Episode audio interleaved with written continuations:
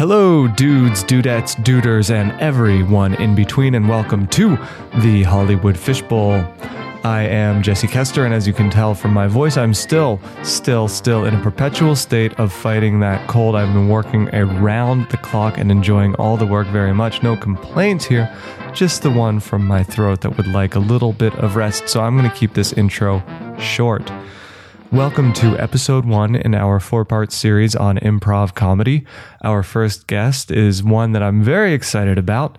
Uh, he's a he's an improver, he's a stand-up, he's a writer, and he's also a frequent guest on the news podcast, The Daily Zeitgeist, over on the How Stuff Works network. I know him primarily through the Daily Zeitgeist, but I dare say I became a fan of his after hearing his appearances on that show uh, bumped into him backstage at UCB and was was a little uh, just, just a little starstruck, but you know kept it together.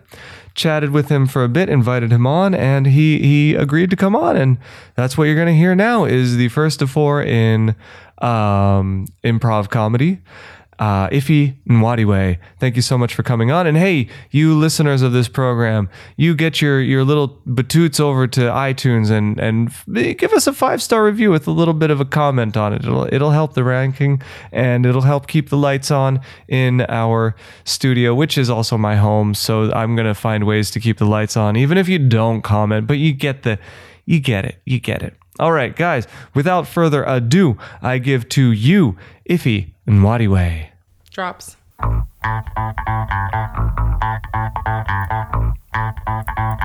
Morpheus is fighting Neo. Hello and welcome to the Hollywood Fishbowl. My name is Jesse Kester and I am your host. Today I am joined by the one, the only, the illustrious Ify Nwadiwe. Hey. Beautiful. All right, how are you doing? You good? Good, good, very good. Thank you for coming on. It really it means a lot to me to, to be sitting across the table from Yeah. from, from you. It was kind of serendipitous when you asked me because I didn't say this when you asked, but after I added you, There it is. Yeah. It happens on every show. oh man, yeah, especially me, I'm very. I'm And Morpheus is done fighting Neo. yes. Uh, when uh, when I added you on Instagram, I went through and I saw the podcast and I was like, "Oh, this is really cool. I'd like to do it." But like, I was like, "I'll play it cool and wait to ask in a bit." And then you asked me first. Oh, what did you think was going to happen? What, where, where did you think it was headed? no, no, no. I'm I'm feeling pretty lucky. Like it, I. It, I am a very big fan of the Daily Zeitgeist. Just so Oh, we're man. clear, I think the work you guys are doing over there is fantastic, and I love you it so when you show up on the show. Yeah, it's all it's such a fun and cathartic show because there I, I think about this a lot. I feel like on most podcasts, you know, there's usually some other subject that you have to talk about, so you don't really get to really go down the rabbit hole that is wondering what the fuck is going on and Yeah. really kind of just having a game plan in your head and just talking about it. And in a weird way, I was thinking about it because you know I just turned thirty, and you I remember Hey, when's your birthday? February twenty sixth. That's not just turned 30. That's like half a year oh, ago. Oh yeah, I guess so. You're about to it's just turn 31. That's so true. In my head, I just turned thirty, but yeah, no, it was like I feel like when we were younger, I I would look up at our parents, and they're always, you know. Talking about politics and worried about the news, and I just didn't care. And now, you, you know, I I actually care, and I wonder if we are being ignited as voters, or if everyone's just growing up. That's what I was thinking. I'm, I'm always wondering, like, what did it feel like to be alive during Vietnam? Yeah. Is this what it felt like every day? Yeah. And maybe it did. Like, you you go back through the records, you watch the Wonder Years. And That's as, as much research as I'm willing to do on Vietnam. yeah, yeah, it's best to stop there. this must might have been what it felt like back then. Yeah. Let's take is. it back. I want to know more about Nigeria. Have you been there? So yeah, I went to Nigeria. Wait, let's back up for our, our listeners. Let's talk a little bit about you, and then we'll get into my specific questions. Can you give give us the? Hold on, we actually have a segment called Five and Five where I ask you five specific direct questions um, that, that give our, our listeners a brief introduction to who you are that I completely forgot about because we were already into it. So I'm going to ask you five questions. You have one minute for each question. Okay. Um, and then you'll hear little beeps that tell you your time is up. Are we good? Yeah, yeah. Number one.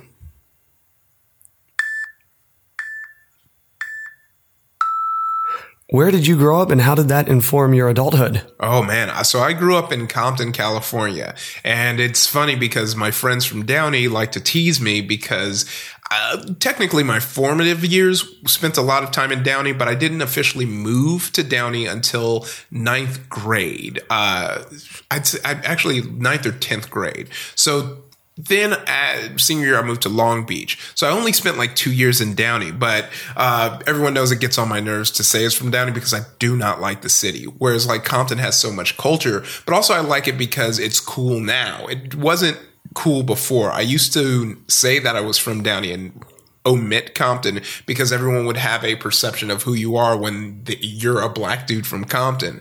So, but I feel like because of that, it makes me feel more down and I feel way more connected to YG and K- Kendrick Lamar. And especially at the, oh, does that mean that we're done? Yep. Now I'm going to pause it. I'm going to tell you uh, that might be your experience, but as a as a white boy growing up in rural Pennsylvania, Compton had very much cultural cachet. uh, next question.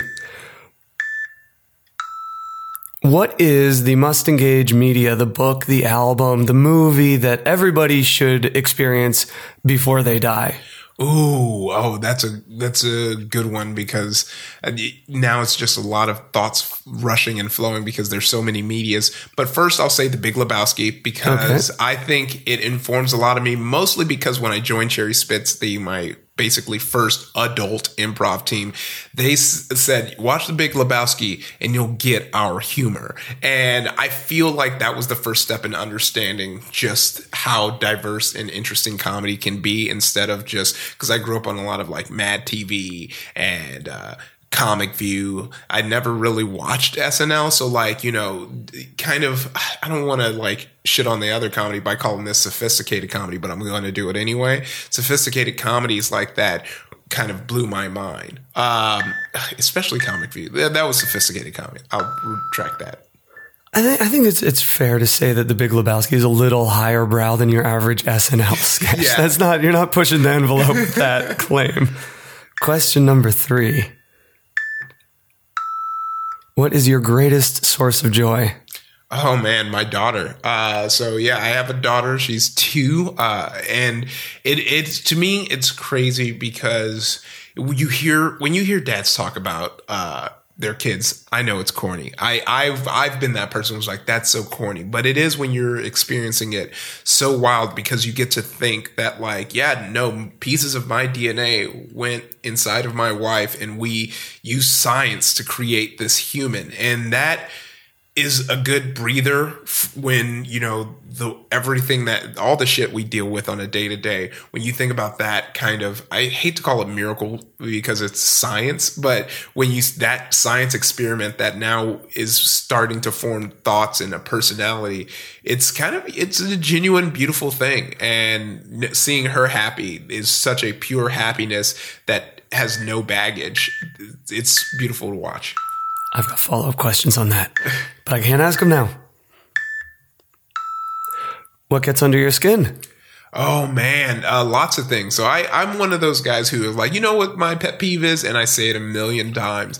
But if I had to say top tier, uh, tourist driving in LA. I feel like people don't know in LA you have to drive aggressively and get the fuck out the way. And if you're not driving fast, get out. February, March, that was me. I apologize. Yeah, it's all right. You got with the program and now you're in. Uh, and lots of times it is like there's so many, but because like if an aggressive driver almost hits me, I'm mad, but I'm like, all right, at least you're going somewhere and you're getting out my way. Whereas if you're just in my way because you're slow, it's just uh, crazy. I think also a thing that um, gets on my nerve is LA hate. I'm a LA native, so obviously I have love for LA, but every idea that people have of LA comes from a lot of transplants. Like people are like, LA people are so fake. But nine times out of ten, you didn't meet an LA person. You met a person living in LA and you've never went south of the 10. Man, you come hard when you come.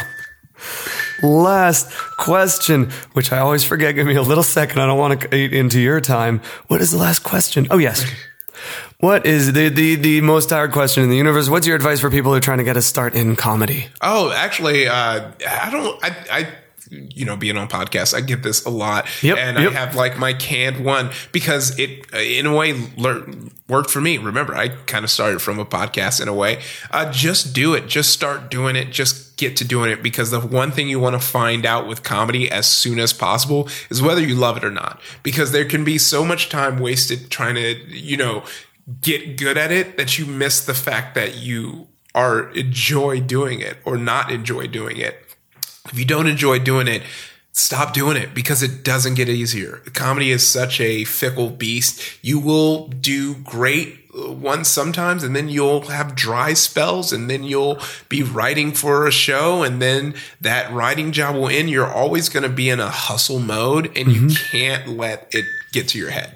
Love the hike, not the view at the top. Yep. All right. You made it through five and five. Hey. Now let's slow things down and get to actually know you. That is why we put the advice thing at the top and limit it to one minute because I know it's such a Yeah. So it's always going to come up, but I don't want to avoid it because Yeah. people are coming to this program. Like the, the the idea is that it's it's kind of the boots on the street, and we want to hear from them. Marc Maron's got the the Yeah. upper edge, the one yeah. covered. We want like the Yeah, we're the street team. We're the bottom 10. we're the street team for the comedy's universe. just to just to get an idea of what's actually happening, what it actually feels like to work and to get a start in Los Angeles. Oh, yeah. because it feels very different than I expected. yeah. Um, but let's let's get to know you a little bit. Mm-hmm. Um, uh, uh, I know you through that. There's the there's the the six minute clip from the Burbank uh, Flappers, and then there's yeah. the ten minute clip from the uh, Step Up to the Stage or Welcome to the coming, Stage. coming to the stage. Coming to the stage. That's what it was. Um, and I listened to both of those, and that's that's that's my two time introduction to who you are. Yeah, yeah. Have you workshopped that more? Do you want to Oh, do oh, those yeah. those five minutes Oh, yeah, again? yeah. You, you need me. Who got the stage? Yeah, those those that bit has kind of now been gone. It's been released. when do you retire as a comedian? we a put bit. it on an album. We Okay. put it on wax. Okay. So I had my album come out, the Community College Dropout. It came out last November. So it's almost going to be a year anniversary. I want to do some vinyl presses for it, you know, just to celebrate, especially because a lot more people know about me now than they did last year. How much more fun is it when people know Oh man, who you are? it's, it's real cool. I, you know, I'm in my head. There's a lot of things I would change about the first album, but I'm happy I did it because it was like, you know, I feel like I call things out as serendipitous a lot in life, Mm-hmm. but it is funny because that year, I at the beginning of the year, I was like. I feel like I want to retire this set. Like I feel like I don't want to do it, but I didn't want to produce my own comedy album because there's something to having someone be like, "We're going to make your comedy album," because you're having a company be like,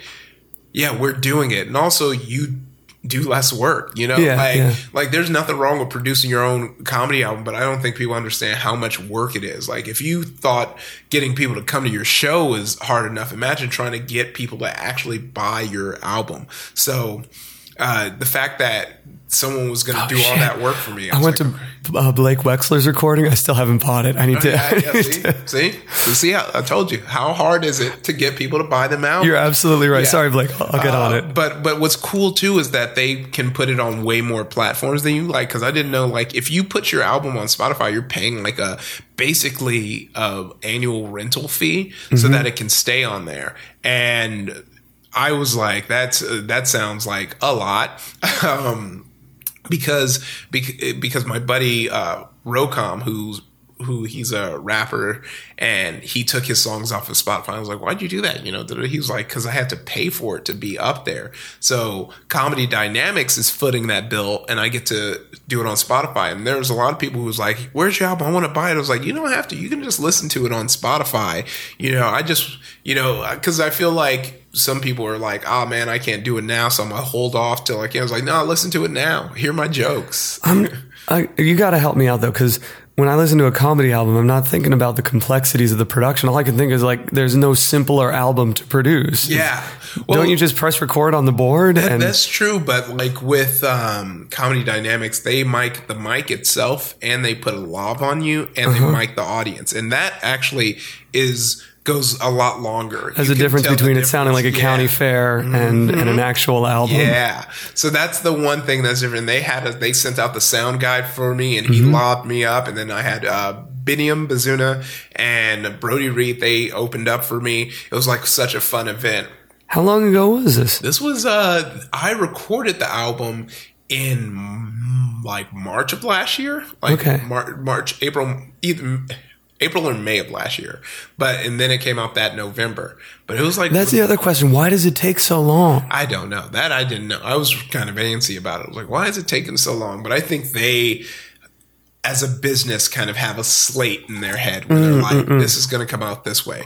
But also, what's cool is like, when you go to the comedy dynamics uh, Wikipedia and they list all the people who have an album, like I'm up on there with like Jim Gaffigan and Tiffany Haddish, and I was like, that's cool. I'm on the same record label, and as a big fan of rap, I look at it as like, yeah, we we record buddies, like No Limit Records, Yeah, yeah. comedy. Who are you looking up to? Who are your guys that, that speak to you? Oh man, my guys now, like you know, even Or girls, or anywhere along the spectrum. I know. Oh man, uh, people who I think are super dope right now that I like to check. out. I like Mulaney. I like his style mostly because it feels like he does what he does. Like Mulaney could very easily try and do what everyone else is trying to do, but it seems like you know everyone kind of says he has a Seinfeldian esque style, but like I think. I think it's like that's like if you're being like super super general in the sense that you know he's he has like clean setups and punches and uh, Seinfeld never voice. felt intimidating. Mulaney feels intimidating when I hear him talk. yeah but like i yeah so i look up i think he's great you know uh obviously chappelle you know he definitely has his issues. I feel like i need to say that now or people are like what? But you know like just that energy of and Jerrod Carmichael who like that was an interesting person to see blow up because i think that was my first up close witness to a glow up in LA because I came out and I was doing stand up, and Jerrod Carmichael is one of the nicest people ever. So like every time I'd see him, he'd be like, "Hey, nice to meet you," and he, and you know he'd be in and out, he'd be crushing it around town, and then you just the his uh, special got announced for HBO, and then he uh, then he did the Carmichael show, and then I didn't see him because he was just you know he's in space now. you Yeah. know that. Yeah, that was the second one because technically he came before Timothée Chalamet. Now, how do you how do you keep your patience about you? I mean, I, I, is it safe to assume that you'd like to do an HBO special? Oh yeah, I mean, I, I How do you how do you how do you bite the the branch when like how do you keep yourself patient? I think it's just like I was saying earlier, just enjoying the journey. Like it is, it. it I mean, it. There are moments where it's easy to get caught up, and especially when you're surrounding yourself with so many great people who are doing dope things, and you're looking at them doing the Yep. dope things, and you're like, man, I would want that too, and man, that. But then, like one thing that always kind of centers me as I think back to when I was sitting at the LA County Registrar Recorder in my cubicle wishing like I wish I didn't have this job. I wish I was just even if I wasn't booked like this is something I told myself before I like quit the job and started the grind. I was like even if I wasn't booking work, I would love to just not be here and just be auditioning. I wouldn't even need to book anything, but the fact that I was chasing it would make me happy. So when I think back to being there and seeing all I've accomplished and what I'm doing now, it's like, oh yeah, it's it's just part of the grind. And then when you another thing that kind of censors me is when you look at some of your heroes and see how long they've been grinding out. Like if you look, uh, buddy of mine was watching The Office, and you had like, and he's watching the last few seasons. And you have guys like Rob Huebel, Rob Corddry. Uh, you have Ellie Kemper, Mindy Kaling, uh, Craig Robinson, and you see like all of them doing like kind of those smaller parts for that Mm-hmm. one show and seeing where all of them are now you're like yeah it takes time it's not Yeah, gonna yeah, be yeah. it just seems overnight for the people who haven't been paying attention Yeah, and Ellie Kemper, man, when she showed up on that show, I never would have guessed that she'd hit as big as she did. Not that's not a slight. It was Yeah, just yeah, like she's no. so unique that it didn't. I was like, it didn't occur to me that that could be mainstream Yeah. too. And it just it's such a relief to see someone like that go as as big as she did. oh yeah Um, uh, cool. what else have we got? I want to know about. Do you feel like a connection to Nigeria? Do you? Is I've that? been, that's that's been interesting because it's always felt like a secondary thing. Like it's all I, I've always been in it. Like my dad's Yeah. from Nigeria. He was born and raised out there. He came out here, and then I was born. So I'm like the first generation. Is your mom American or? Uh, my mom's American. She grew up in Louisiana. okay. So, uh, but the the you know, I never learned how to speak Igbo, even though I wanted to speak Igbo. But I've it's always been like a part of me, but nothing I've really kind of dived into until recently. And it's mostly just being kind of like being with my wife and also just meeting other Nigerians uh, in this world because you have like you know so my wife is argentinian and uh jewish and you and to see how like How did the Jews end up in Argentina? running from the nazis Oh yeah. and that's how the nazis got there too Oh, yeah. Uh, so just having like just like when I went back to Buenos Aires with them and seeing how she was able like she, she was taking me places and she had a connection with certain things she knew. Like there was just the culture that she kind of embraced and was able to kind of share with me. And you know i definitely have that with Naija. Like i'll take you to, you know down to manchester and take you to like my aunt's nigerian restaurant i can show you stuff. But like kind of being up on like you got of- thirsty for yeah. heritage. yeah, kind of. I was like, and also, you know, it, kind of changes a bit too when you have a kid because you're like, oh, I need to share my piece of this pie. I Yeah, need to get yeah, in yeah. touch with that. And, you know, luckily, you know, I can, my dad lives out here. He, Is he I can take- babysitting a lot? He, he, he, Okay. he hasn't been, baby. my mom has been doing a lot of babysitting, but he wants to. He just lives in Corona and dad's not trying to do that drive. Uh, uh, but yeah, it, there has been this like interest to do because you you forget that like I think it wasn't until like I came into LA and uh, I feel like the LA and this industry is so kind of focused on amplifying your identity and really kind of connecting with it, you know, just like, and especially too when you have things like representation, people want to shout that out. So that Nigerian was just kind of something that, that I was, but I, mm-hmm. but never really kind of explored. And like now I'm like trying to go to like Nigerian Independence Day events and trying to really kind of, you know, uh, be a, take a bigger part of that. And I think it's one again once again that thing of like growing up because like my dad's always been a part of like the uh, it's a it's an organization called like Enyocho, Shimili, and uh, Ogwashi Uku, which uh, basically raise money and sends it back to Nigeria to build buildings and structures. yeah, yeah. And, and so, like, I was like, yeah, let, I- let me take a part of that. Let me do those things. So it's, it's not all arbitrary. I'm not trying to. Yeah. I'm not trying to uh, box you in as. Oh, yeah, no, no, It's not that at all. Uh, my wife is is Kenyan, and I ended up going to Kenya a couple times, Nice. and How'd you like it? it, it it changes. Like your Yeah. everything to, to the fiber. Like you realize that it, it's a different. Yeah. it- you you know there aren't words for Yeah. it. You've either been there or you haven't been there. But when you get there, you are like, holy shit, this is this is home. Yeah. In a in a very real sense. Yeah. And and I just wanted to I wanted to hear a little bit about Yeah. about your Ni- Nigerian Oh, yeah. heritage. When I I'm thirsty for some Yeah, some yeah, heritage. some some heritage. But yeah, I went last time I was went to Nigeria. It had to be. It was like about six years ago. It was like right around, right before I made the jump and going into like you know acting and all that. I went out to Nigeria for my grandmother's funeral with my dad and uh, most of my family, and we were out there for two weeks, and uh, it was amazing. It was, it really was eye opening, and also like getting able to see the things that my dad talked about because we went to you know his original home, uh, you know, what most Americans would describe as a village, but I got I got scolded for calling it a village. But he went to his original home in Oguash, and uh, we walked around, and we got to just see where he grew up, where he walked, and then we also got to see things like Lagos, which is like you know what most people would consider heavily developed, you know, and you know we were staying in like a nice hotel and driving around and going downtown, and it was it was really cool to see that because I feel like you don't see that just in media. Like I feel like people are like what surprised people in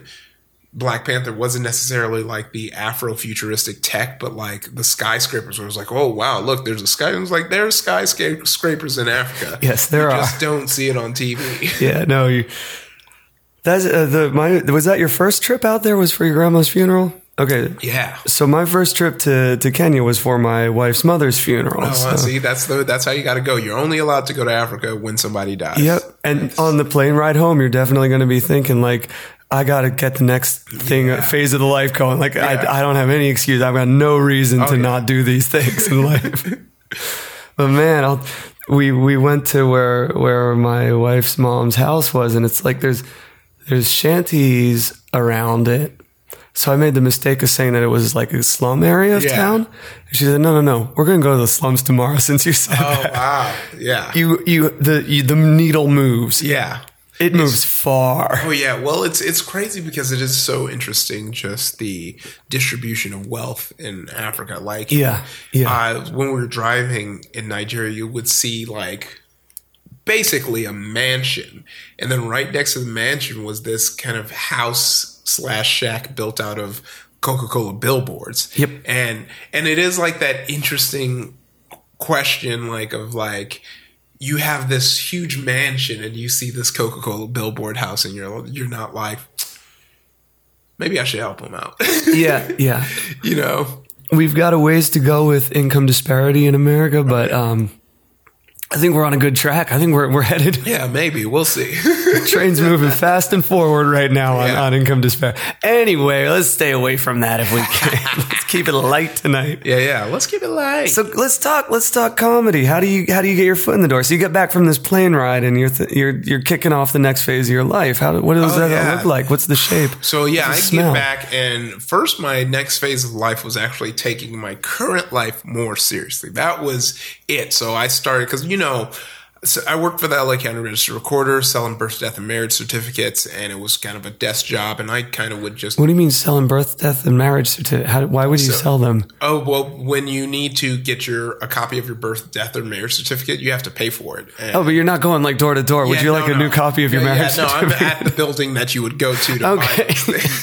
things. so yeah, you need the, any y'all need some death doing, certificates. doing some off sales. Yeah. Like we could have the gold press, the man. silver boss. Yeah, uh, it would be weird seeing people because there were people who would try and upsell death certificates. And be Are you kidding? Yeah. They have options on the death certificates. well, they'd be like, you know, you can you if you get five because in case you lose one, and people and people would, case and I you lose this is four. wild. This is wild. How do why do we need five? Uh, but, Would you get bonuses for upselling? Oh man! Like, no, are you on commission there or something, you're- or- that, that person was just doing it for the love of the sale. The passion. Yeah, but it's so funny the dichotomy of like your day to day as this essentially salesperson and the subject that you're dealing with because you know we would have to search records and I'll never forget I always I still feel bad about this but this uh, lady was at um at my window to pick up her uh, father's uh, death certificate, but she like I guess didn't know how her father died, and also I was having the hardest time finding it. So like I'm searching probably for a good 15 20 minutes and when i find it i do the natural human thing everyone does when they find it i was like oh found it your dad died this way and like How is that the natural? well because the natural thing is like, I, oh, found it would be the yeah natural. well that's the thing is like you're found it and so like you're so relieved and you just give the you give the Yeah. information that you were searching heroin. for. It was heroin. yeah, I- and like I said it, and she was like, "Thank you," and just one tear. Oh my God, you monster. I know. I was like, "Oh my gosh!" I was like, uh, uh, "I'm so sorry," and she was like, "No, it's okay, it's okay, I get it." But it was like because it was just like the worlds kind of mixing and forgetting what I was actually looking for for a second. So you could you could like search anything in this job. Oh yeah, uh, you you were able to say like you, we had Tupac's uh, death certificate. We had uh, uh, Michael Jackson's. They um, Did you look up the? You don't Oh, have you, to. you- yeah, you look it up for fun, and then Okay. you're just like, all right, cool. Um, and they're pretty. They're most of them are public record. Like you can Okay, go okay. and like look them up yourselves. Uh, if you go down to like the basement, you can't buy it, but you can like look them up. what about birth certificates and Yeah, uh, birth certificates. and marriage? Did you? Are you able to like look up any secret marriages in You- LA? Um, well, You don't have to- to give us any dirt, I'm just- the dirt. Uh, you so there's two type of marriage certificates. You have a, a regular marriage certificate and your confidential marriage certificate. Anyone can look. The, a marriage certificate is public record, but a Mm-hmm. confidential one is not. Only the two people married can pull those files and actually And the people see. who work in the office, Yeah. right? Yeah, but we can't give them to anyone. So like that sometimes will put people in a predicament because say someone has a confidential marriage certificate, uh, husband's passed away, wife is in the hospital. They need proof of the certificate to get the husband's benefits to the wife. Yeah. Uh, now they the person even though they're the kids and this is this happened quite often the kid would be trying their child would be trying to get the marriage certificate so that they can prove they were married so that the current uh, spouse in the hospital could get the benefits but because it's a confidential marriage we can't give it to them and they Yeah. have to be uh, given the power of uh, attorney to get it And if grandma's in a coma or something, then she can't give the power of Yep. attorney. And you're making like life or death decisions in these. Is so it puts you in a pretty pickle that that I like got to the point where like I would run that scenario by everyone who asked for a confidential one because it does suck to be like yeah nah we can't help you. Like you know it's just because it's like straight up law and, and you know your boy can't go to jail. But when I got back from Nigeria I you know my cousins a lot of my cousins were bankers out there. So I was like and you know it was that Nigeria or in- yeah in okay. Nigeria. And so you know you have that like situation where like when you're visiting eh, it's always interesting when family visits because it's always a vacation for your family but for you it's just like your daily day to day so like they would go to work and they would just be so dressed up and dapper to go to work. And i was like you know what? Yeah i'm gonna take that seriously. So i started dressing up for work started taking it serious. I was even taking like instagram pics of like my outfits. And then um Dude, Then I- cousins can save your life. oh yeah If they get the right ideas in your head, if they're Oh, a couple yeah. years older and, and they plant the right thoughts, yeah, you're like, let's go. But then I, you know, heard that infamous Marc Maron episode, connected the dots. That I was like, I need to be at UCB. And so what I was, which was doing- the one that, that it was the Donald Glover episode. Okay. And what it was was he was listing off like all the black. Imp- He was like, not that many black people are doing improv right now, and he was listen, list, listing off the black improvisers at UCB, and it was interesting because even though I knew, like, I was performing in OC, like, I was just like, there was just like, just a small part of me that was hoping to hear my name said because I was like, I'm doing improv. I'm killing it up here at, at mm-hmm. Stages Theater in Fullerton. And when I didn't, I was like, all right, I have to start doing it. So I like within like the next payday, my paycheck went to a UCB class. I signed up and at the time I didn't have a car. And I lived in uh there's gonna be a lot of information that doesn't make sense. So I'm gonna see if I can like Google so I can give you the mileage of how far this was. So I lived in um you want you want some music while we yeah, yeah, you can you can lay down some tracks. So I worked at the Norwalk office of the Registrar Recorder, in Garden Grove. So shit man Sublime ruined that name. yeah, well, I call it Garbage Grove because it was trash. And then, um, so that alone from Garden Grove is 30 miles without a car. And then I would have to And is this before Uber or this is this was before Uber, and it would be a very expensive Uber. I Yeah. was taking public transportation. So then from the register, dude? Thirty miles on public transportation is like two hours or something. It's insane here. Oh yeah, and especially if you're trying to get to work by eight. So I was waking up by five, and then so uh, from the registrar recorder, I was going to uh, um, let's just say UCB uh, because, and so that was a 21 mile trip. So altogether, that's about 51 miles that I would do on the days I had classes. So I would wake up at five go to work. I'd have to sneak out of work early because the train that makes it to LA in time for class left at 4:30 and I didn't get off till 5. So I would like sneak out 30 minutes early and tell like my close work homies like if they're looking for me just say I'm in the bathroom or something. Hop in the train, go down to LA, get into my class. We'd be done uh, at about like 10. So the train stopped running, and I would have to take a slew of trains that would take me up to Long Beach and around. Basically, it's instead of a straight line, a nice curve around the city. Yep, yep. Get home at about like 2 to wake up Good again Lord. at 5 for the next day.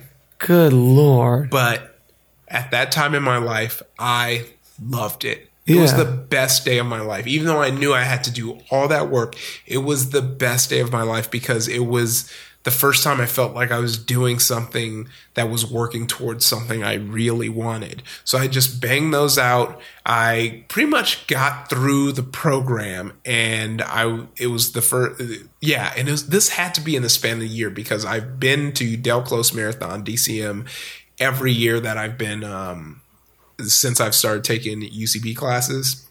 So uh, what happened was I eventually started getting auditions because I signed up for Actors Access and LA Casting, and I would call in sick to go to auditions. And eventually, I got called in sick too much that I ran out of sick time, but I was still calling in sick for no pay. But apparently, they didn't appreciate that because they suspended me for two weeks for doing that. And the and it was funny because I was like, oh, that's perfect. So now I can just do as many auditions as I want.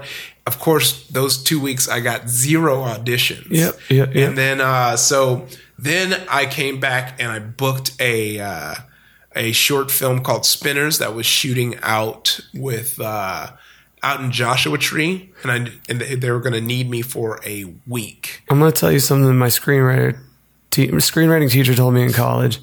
He said, and this is almost a direct quote. Yeah, g- g- girls without legs. Guys love them. They're called spinners. What? That's wild. Now, is this what your film was about? No, it was Okay, because. I cannot hear the word spinners without thinking about him telling me that. Yeah, no. Spinners is about these sign spinners in this like Oh, okay, much more wholesome yeah, yeah.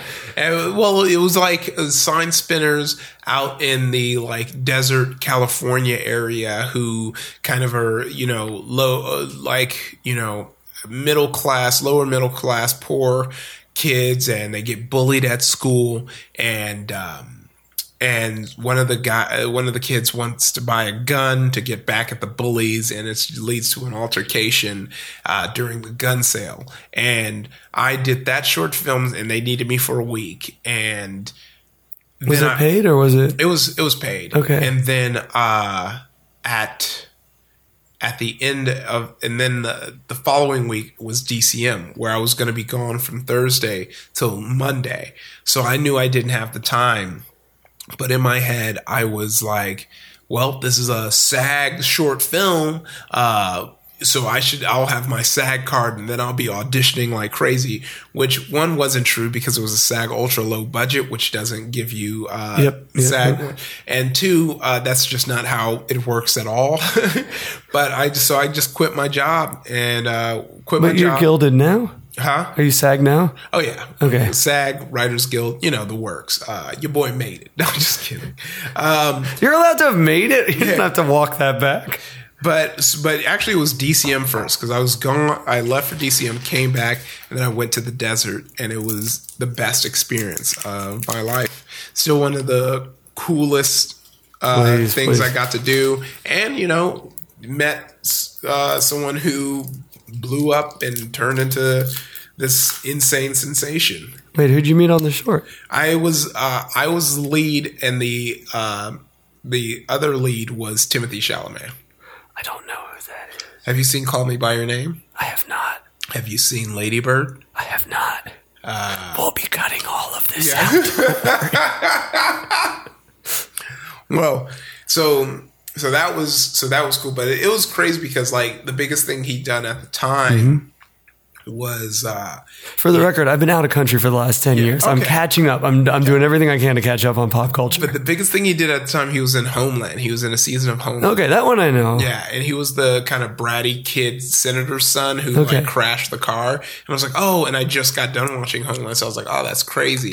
And then after that, he did Interstellar, and so I was like, oh shit. Okay. and then he then after that, it was history. Um, but so I do that, and so I come back from that feeling good, and I don't have a job, but I kind of have like a a a good a decent amount of money because I was able to take my pension. They they pay you you're Yep, able to yep, yep. take that out, and that was like roughly around ten grand.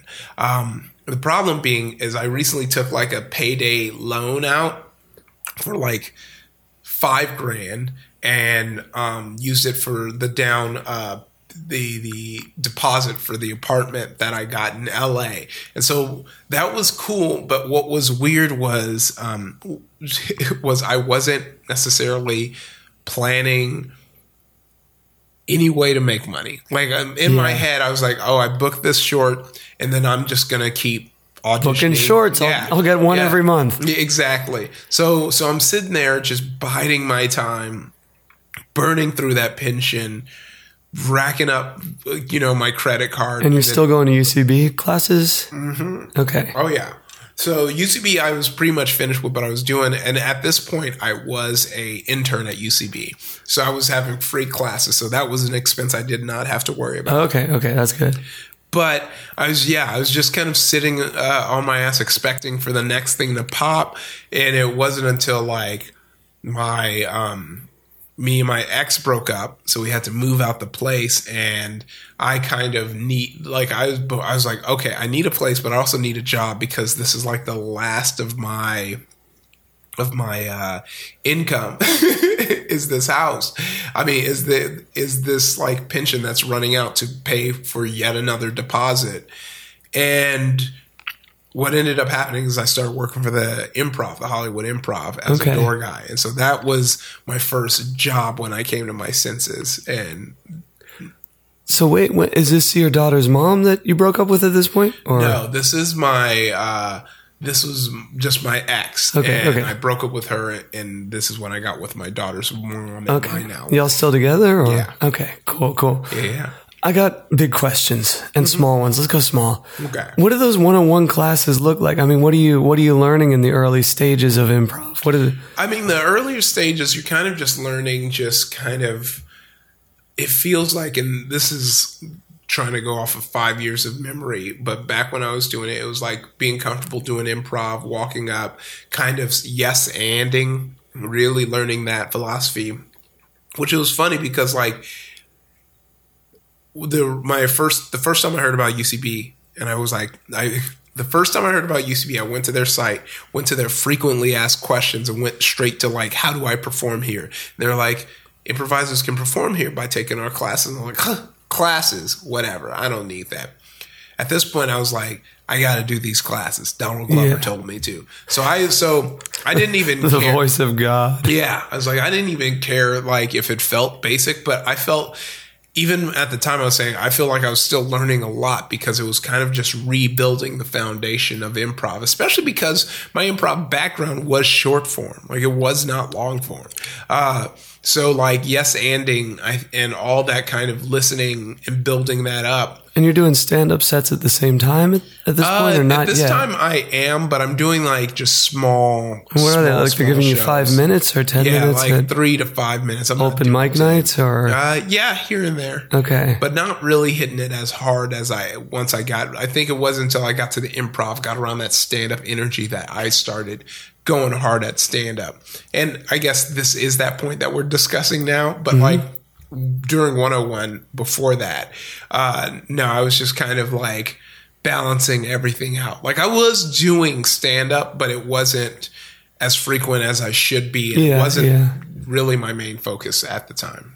you consider yourself a stand-up or not really? I considered myself a stand up first. Okay, even Like, today. Even even today now. But back then I was an improviser 1st Mm-hmm. but like I feel like I found more success with uh, stand up and just kind of I loved it, ended up loving it more and working on it more. And then I have the freedom to do it where like improv you need a team and you need to be involved in the community you need to be taking classes and once i got to the point where i wasn't really taking classes i feel like felt like i started separating from the community a bit Yeah, yeah. and just doing my thing with white women so Well, we haven't talked at all about white women on Yeah. mic. What's a, would you introduce that idea? Yeah, yeah. Uh, because white women comes into play. I feel like if we're talking about working at the improv, I think a few months from that. So break break up with my ex. The, the, I think the bubblings of white women started. No, white women started because I was kind of venting about being single and probably bringing up Aurora, my wife, to Ryan at the because what happened was I was at the gym with my buddy Ryan, Ryan Haley. He used to be an improviser, and he we were working out and I was saying how I would love to be doing more uh, with improv, love to be on more teams. He was like, "Oh well."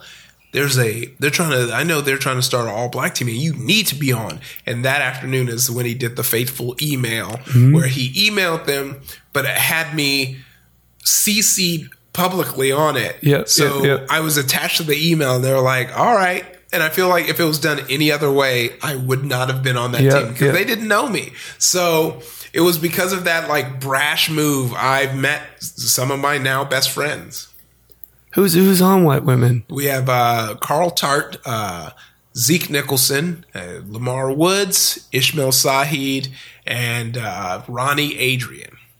I got a big question. Let's do one of those. yeah, yeah. What makes funny funny? Oh man, I think it really does have to be with relatability. I, I think when someone doesn't get a joke or a joke doesn't really land, it's because they can't see where it's coming from. Whereas, like, it does. I mean, improv is all about relatability, and I think that's why callbacks are so strong. Just whether it's stand up or improv, because it's the inside joke the audience has with everyone. So, and I think everyone likes to feel included. We as humans want to feel like we're in a community. So, if you can create that small moment of community in your set when you're referencing this thing that only everyone in the room remembers, you get that That's- big pop. Yeah, that's the thing is like I go to the improv shows and you know somebody's in the audience they you know they're doing the questions at the beginning all we need is a little bit of information and we'll weave a web of comedy gold for you. Yeah. And somebody says Taco Bell and then 30 minutes later one of the improvers will mention Taco Bell and it gets a laugh. Oh, yeah. And I'm like thinking that's cheating, but then I'm thinking like no, that's actually it, there's no such thing as cheating. If the Yeah. room's laughing then you're you're doing your job. Oh, yeah. Cool. my my main talent is steamrolling any Yeah, yeah, no. Please do steamroll me. Um. So what what's next? What have you got cooking? Oh man, what I got cooking? Well, I'm at BuzzFeed. Are you ever going to be another dad? Uh, I don't know. That, that that one's still in in the air because I feel like I feel like if I had a like job job, if Mm-hmm. I was a banker or something, I could be like, yeah, I'm having a kid. You know, I'll just uh, plan for, it, make sure I ask my boss for that promotion. Yeah, yeah, sure- yeah, yeah. But but it's like we'll see how it goes. You know, I might you know sell a movie and it's like. Let's knock you up one more time while we're while we're riding We're this having wave. quintuplets. Yeah. Uh, but yeah, no, I like right now I'm happy with just one and Naomi's great and adventure. So yeah. Don't worry. I'm not. I'm not pressuring you. I'm not. Yeah, I'm no, just- I know you I know my wife sent you. yeah. yeah. She's been And asking. you're inside. Hold job. on. Let me text her. Yeah, yeah. Please. Oh, you don't know the thing. Yeah, no, you just did something that was completely foreign to me. I forget that I have to explain what's happening on this program to people. So uh, when you ring the bell, you pull a thing out, and then we do Oh, okay. that that thing. And at any point, you can ring the bell. At any point in this conversation, you could have ring, rung the bell, and we would have Oh, wow. stopped talking about Yeah. whatever we were talking about. didn't know I didn't know the rules. I am a terrible host. what are some of your favorite films in the sci-fi genre? Oh my Ooh. gosh, that's a good got? one because I I um I love sci-fi a lot. One, one, I think first off and foremost is I really do enjoy Interstellar. I know people can be wishy washy about it, but I really love the way it explores the passage of time, mm-hmm. space travel, and just like the relationship, that heart wrenching relationship of a father basically outliving his daughter. Like, you know, you, you get, you get all of that in one and it was, and it showed an earth that I think we're eventually going to get to. Yeah, uh, yeah, yeah. And, and it just, there was no explanation needed. It was just like, no, we're just we're at this point. The Earth is out of resources, Yep. and we have to do this thing that we are. I mean, I think every day we're thinking about like, oh man, what are we gonna do when we're out of resources? So it explores that in a fun way, and we get to really explore. Just I like the the robot technology of that one boxy thing That the yeah. that was a cool yeah, design. The different worlds that they built, like the completely water world and um, Waterworld. Now there's a sci-fi film I can get behind. yeah, but they the I still listen to the uh, soundtrack song from that scene because one, it was just a amazing feat just in filmmaking because the or the orchestral sounds were kind of moving with the waves. It hits you like a wave. Mm-hmm. Yep, yep, yep. and just like it was such a suspenseful moment when you can see the wave kind of curling in front of you and you're like we have to get out of here it was it was great i Half the screenwriters in LA who are typing right now are listening to the Interstellar soundtrack. I Yeah. guarantee you. it's such a good soundtrack And those who aren't are either listening to Dark Knight or Fury Road. yeah well hans zimmer is amazing Yeah, yeah. so there's that um Any I- other films? Any other sci-fis that spoke to to. Uh, well, I finally got around to seeing uh, 2001: A Space Odyssey. What do you mean you finally got around? That was yeah, one of the best. It's Yeah, amazing. I missed it, and Did I you see to, it at the ArcLight? I got to see it at the Egyptian on a printed new film, and I took a, a like a weed candy and was stoned. And I, I look. I know a lot of stoners are like, you gotta see X movie Stone. You just won't believe it. You gotta see Odyssey, Space Odyssey Stone, and it has to be in a theater. If it's on Oh, TV, yeah, yeah. just watch it right. Because the way Your prescription is very yeah, specific. Yeah, you, there's only like other than that, you might as well just watch it normally. But there was something about like the scene where they uh, where he has to repair um, the part of the ship, and the sound is just him breathing. Mm-hmm. Yep, yep, I yep. was so stoned that I couldn't help but breathe at the same pace, which made it more intense. And I was like on the edge of my seat, and it really did make it way more suspenseful than I think I would have uh, experienced it otherwise. Did you see Gravity Stoned? Uh, no, I did not see. Did you see Gravity. Gravity at all? No. Oh, that's a good one. Yeah, that's in the one theaters. It, it Yeah. doesn't work on home video, but Oh, in the theater it worked heard. beautifully. Okay. It looks so cheesy on video, man. but in the theater, I was, I, I felt like I didn't breathe the entire time I was watching Okay. it. I definitely need to see it. There, there, there are like lots of films that like kind of came and went, and then I'm just like, all right. There's so many blind spots. It's all blind spots Yeah, at this did you see Blind Spotting? No, is that a movie Blind even? Spot. Yeah. Oh, good The lord! The guys from uh, Hamilton made that. Are you kidding? yeah. Do you do characters? No, not really. I Okay. mean, the characters I do are just the ones in my stand up, Mm-hmm. which are my dad, which is a Nigerian accent, the Mm-hmm. gluten free gangster, which is like kind of like a thug accent. But I need to lean into that more because I feel like if I do get that call to do the audition, I'm gonna need to do a very voices and character heavy uh, set. Do you uh, do you want to reload on hot water? That was cool for now. Okay. Does the direction do it more black still happen, or is that Oh, winding man. down? It's winding. Or do they try to find different ways to not say it? it's winding down. It, it, but there are, but I think mostly it, it it's the right like if you get the the specific role. Like there has been like if you do like one of those like thugs mansion three type gigs that's when you're gonna get that direction because like you think like oh man who's writing this it's white people and they're gonna be the ones asking you to do it more black And I'm I'm only asking because in Japan, do it more black is like the, a regular. Oh wow! Yeah, yeah. I was that's that's what I was gonna say. You were uh, you got a lot of. Uh, Oh, my roommate too. He was living in Japan Oh, as well. nice. That's how we met over there, and then ended up coming back here. Let's go. Let's go back to America. Let's see what happens in LA. Yeah. Oh, my turn. Ooh. What's the most? What's the worst morning you've ever had? Oh, You must man. Oh. Getting up at five every day. There must have been at least one where you didn't make the bus or the train or No, the. getting up early isn't isn't that bad for me. That's never a pain. I think the worst morning usually has to do with drinking because I hate, and that's why I like.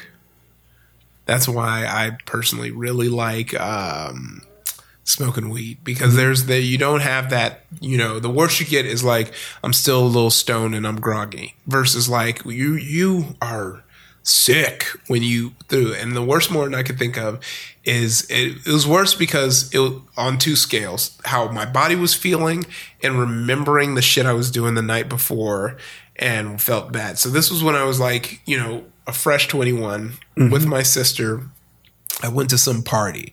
It was this house party, and I really loved that song "Candy" by Snoop Dogg because I was really into the hyphy movement at the time. I was hoping that you were going to say that you like Candy by Nick Carter. Oh man, I, I thought you were gonna think. I thought you were gonna think that I was gonna say "Candy" by Cameo.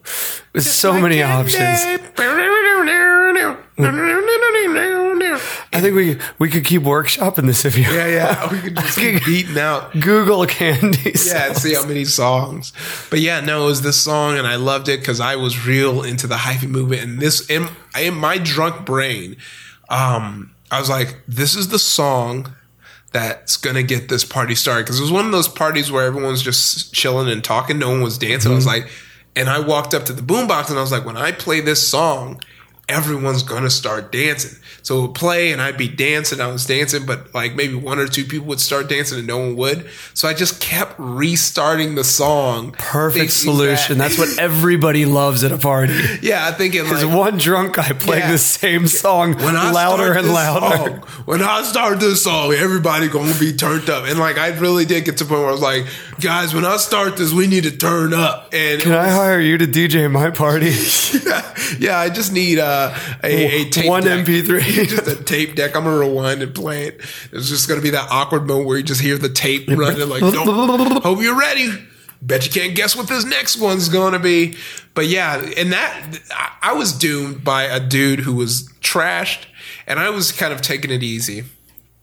And he storms in. He was like, "What's up, man?" And I was like, "What up?" He was like, "You tight." And he hands me a whole bottle of Belvedere, and uh, I take a sip, and I was like, "Oh, this is the smoothest." so he was on board for the candy thing. Uh, well, no, this is before the cake. Oh, This is okay, okay, okay. Sober, trying to keep Okay. a low pro. So now I have a bottle of Belvedere, and I'm mixing and drinking, and I'm loving it. And it's called also like Belvy is a is a good alcohol, and this is yeah. and we're 20, so like no one's like popping Belvy bottles like that. Yeah, yeah, yeah. So now I'm like that dude too. So I think that was the the problem was I had the perfect mix of alcohol and unearned confidence. Yep, yep, uh, yep. To now be like, oh, I'm gonna get this party started. The ladies are coming to me because they want my alcohol.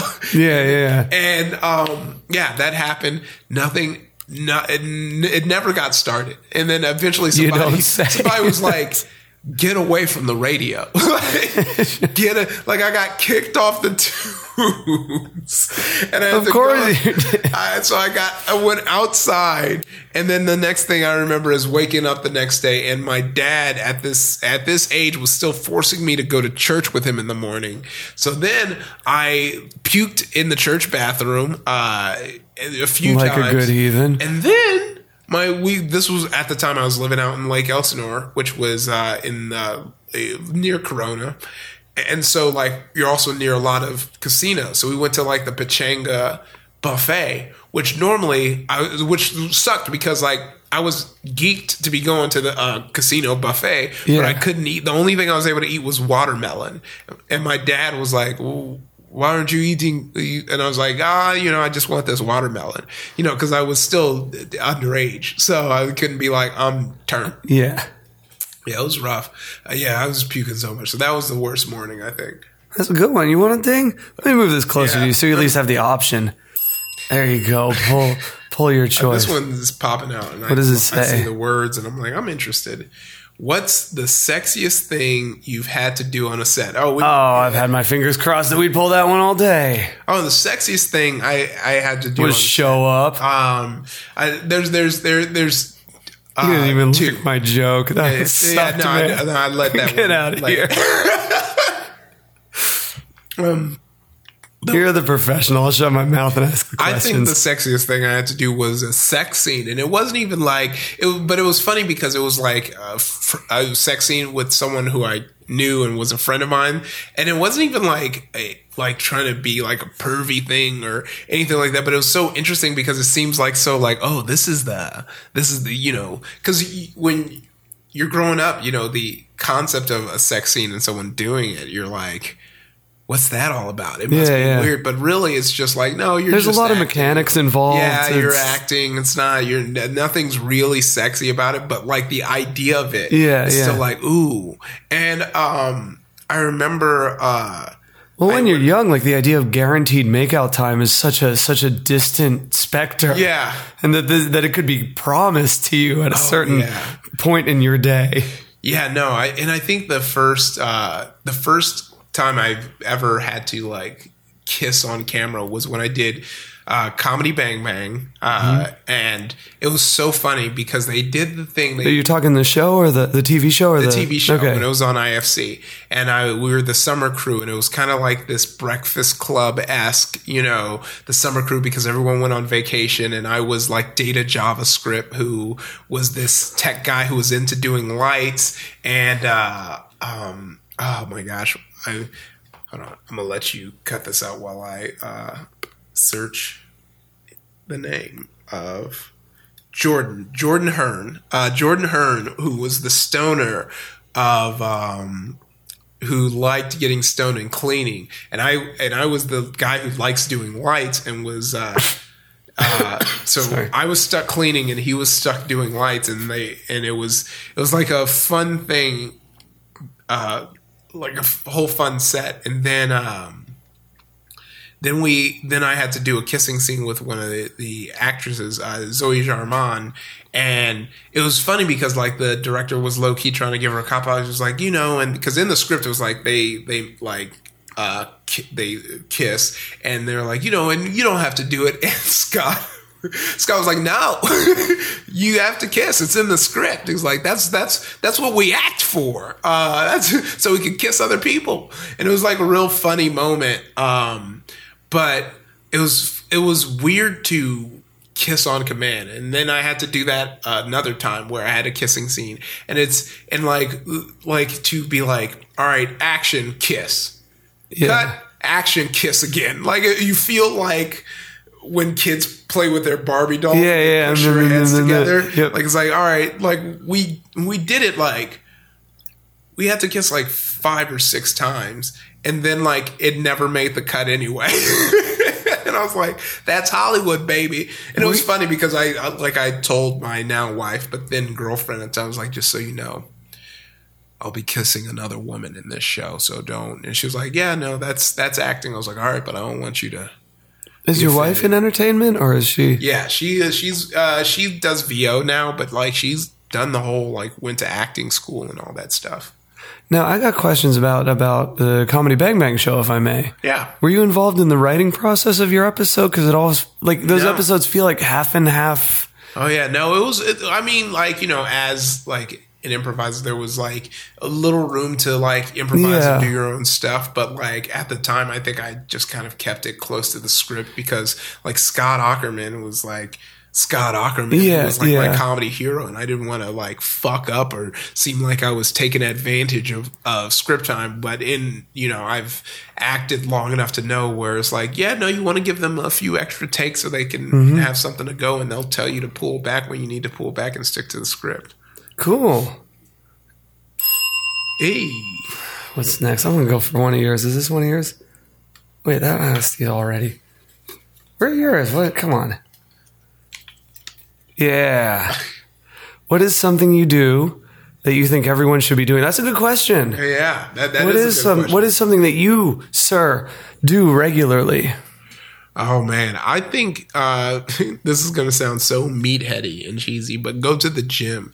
Even if it's like you don't even have to lift, but even if it's just to run and on the treadmill or something. Are we cool if I do a 4K run every Yeah, day? yeah, yeah. Okay, cool, cool, cool. Keep going. yeah, but uh, but yeah, there's just something to just kind of stepping out of your world and stepping into the gym world Mm-hmm. and doing a physical activity while you either listen to a podcast or music and zone out and just kind of have a moment with yourselves. And, and even sometimes when I'm lifting, there's a moment where like I look at look me in my own eyes in the mirror. You just kind of like get into this zone and Yep, just yep. zen out. And I guess you can meditate too. I guess it doesn't necessarily have to be the gym, but I do think there's some some physical activity that that just allows you to kind of train yourself, but also just put labor on you that isn't stress. You know, I feel like there is a stress that comes with physical activity, but like when you're doing it on purpose for the betterment of yourself,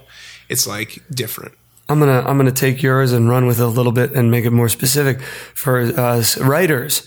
What I do uh, when I go to sleep is I remember every puzzle I've had that I'm working on and whatever I'm writing. Yeah. Sleep through the night. Alarm goes off, and that's when I take off on my 4K run, put the headphones on, listen to the music, trust that my brain has untangled 90% of the Yeah. puzzles while I was sleeping. Oh, nice. And then I'm going to get the next 10% as I'm listening to the music and going forward and kind of Yeah. feeling the air, feeling. It's amazing. You, if you don't do it, you forget that you have a body. Yeah. And when you work, when you do exercising, you feel your body. It's a really, Yeah. like when you think you can, think and you can feel your brain and you can feel how your brain moves and how it how it processes uh, information. It's Yeah. very fun. So I agree with you. Oh, 100%. Everyone should do what you said. Yeah, I think uh, just to add on one more fun writer exercise, since you know if writers are perking up, it's like, oh, I'm listening. You thing- oh yeah, that's a, that's I wrote for at midnight. I wrote for you Okay. can do better on uh, truTV, Black Card Revoked on BET. Um, currently. Uh, r- r- working on some stuff with white women. I'll keep it that way. It's, it's always that weird stuff when you're like in in the kind of limbo of show deal works stuff and you don't know what you can talk about but yeah i'm a writer uh now, when you're working with the troupe, do you do you all just in general? I don't. We don't need to speak specifically no, on go- go on, on your troupe, but do you do you kind of keep it? Do you have team meetings where you're like, we need to have a couple of series that we can be ready to pitch if anybody comes up and says, "What have you guys got?" that was like the early stuff so when we when we first started getting so as why when we started as an improv group then we moved to shooting sketches.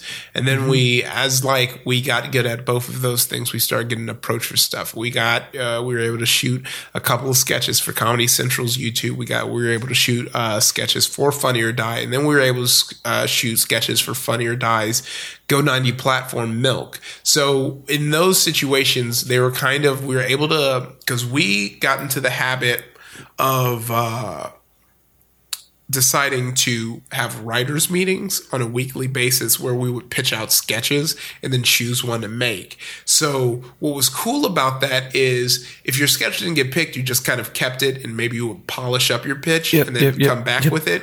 But then what made it cool was when we got to the point where these companies were approaching us, all of the ske- our sketches that weren't unpitched I mean that all of our sketches that weren't picked, we would just put them put the log lines down and give Yep. them to these companies and they'd be like we want this this and this this.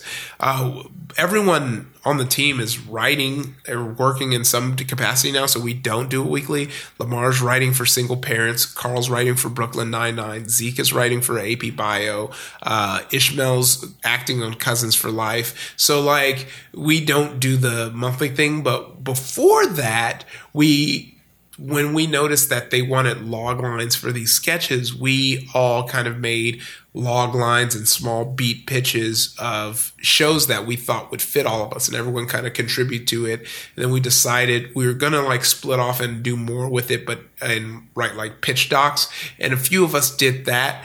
And then eventually what it came down to is we just ended up pitching a show that was just about us. Um, and I'll, I'll stop there because I feel like Okay, that- we don't- we don't have to get into yeah, no, specifics. no, uh, no, it's fine. It's not because I don't have a problem talking about it. It's, no, it's I don't want to. I don't want to blow an NDA on. Yeah, like, yeah. That's uh, Um, but but I, yeah, I think it's safe to say like publicly that the show we ended up pitching wasn't like a a premise based or like high concept. It was just like us, you know, Okay. just being regular dudes. so. There's still like a you know, growing up, there was the, the kids in the hall or the what was the the state or something. Mm-hmm. Yeah. are they still doing shows like that where they pick an improv troupe or comedy troupe and like here's six episodes, give us something. I, I feel like, yeah, I feel like that they still wanted like a pitch, and you know, I think it was just kind of getting like the pitch we were doing and pitching that.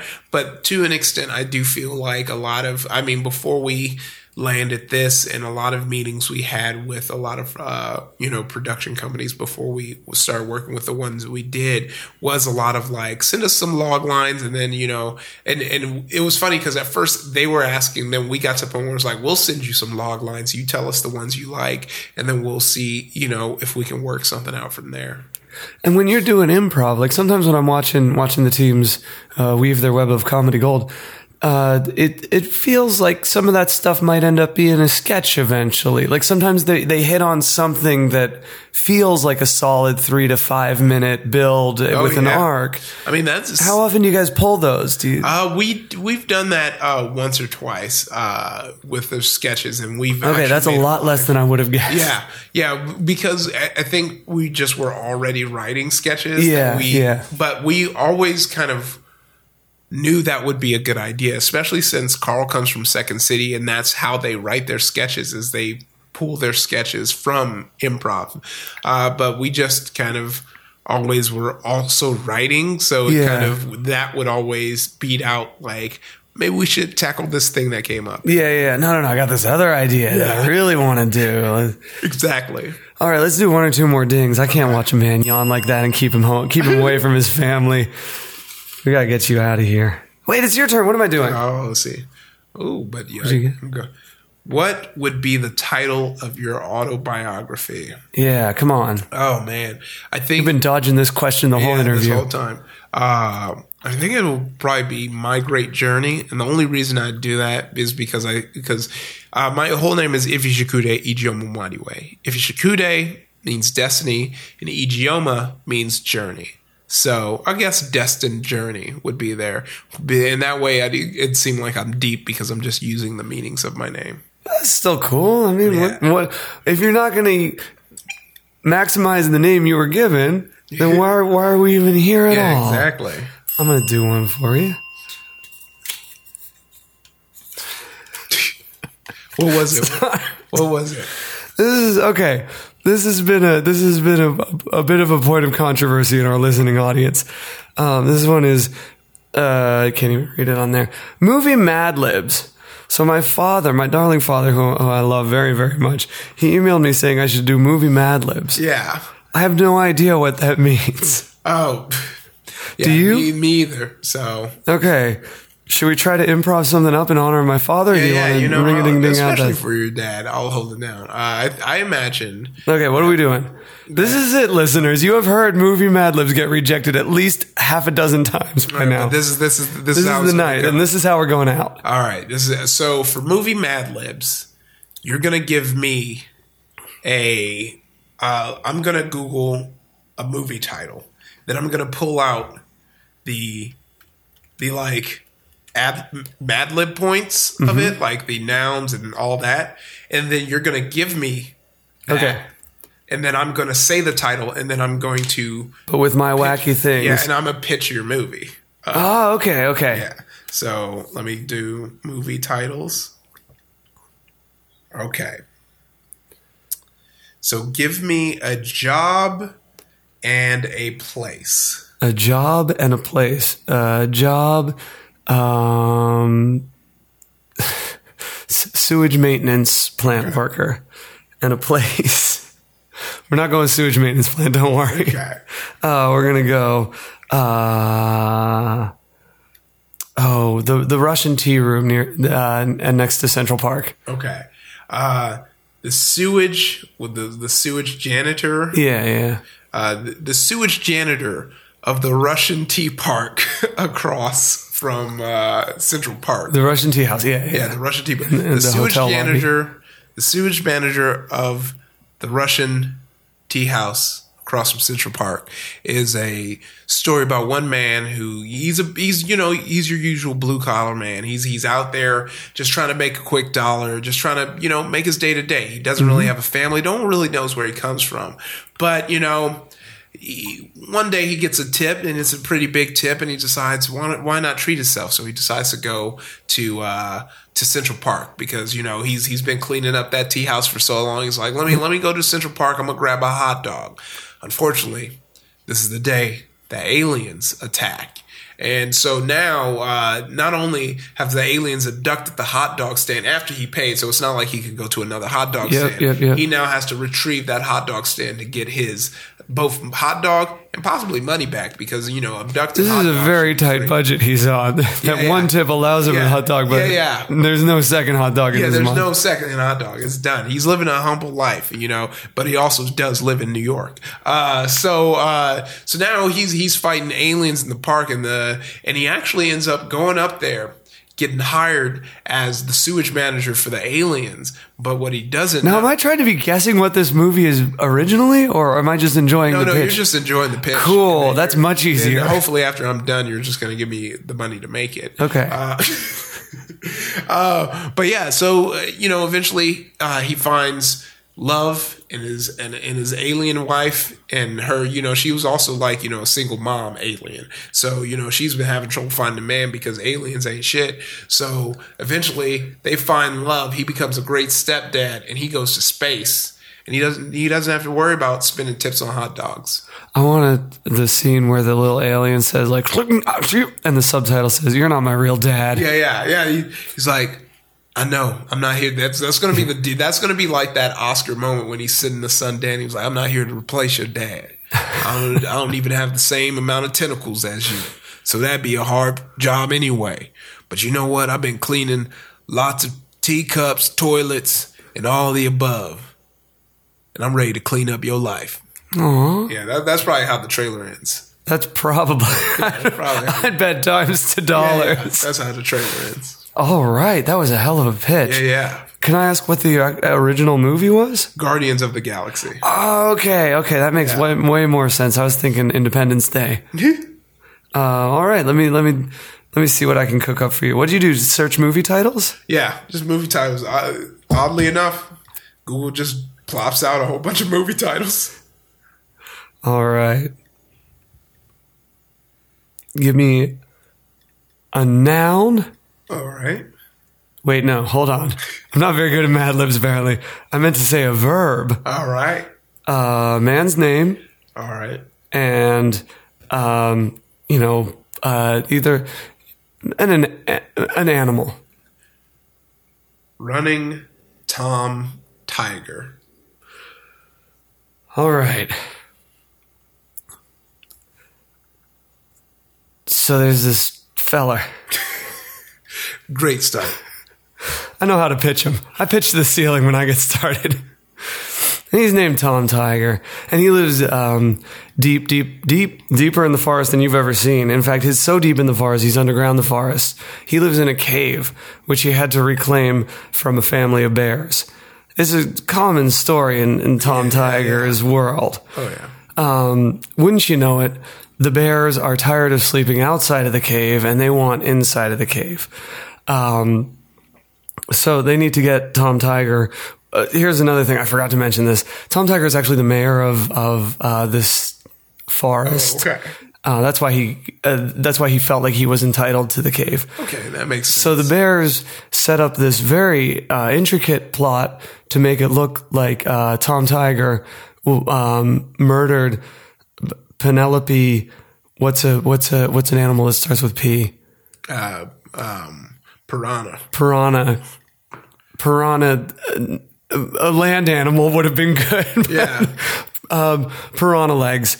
Because Penelope, so he, uh, to murder Penelope Piranha Legs is is a uh, she's the the local bombshell. She movies, the stage star of whatever, everything. So the it, um, the bears make it look like Tom Tiger has has killed Penelope Piranha Legs.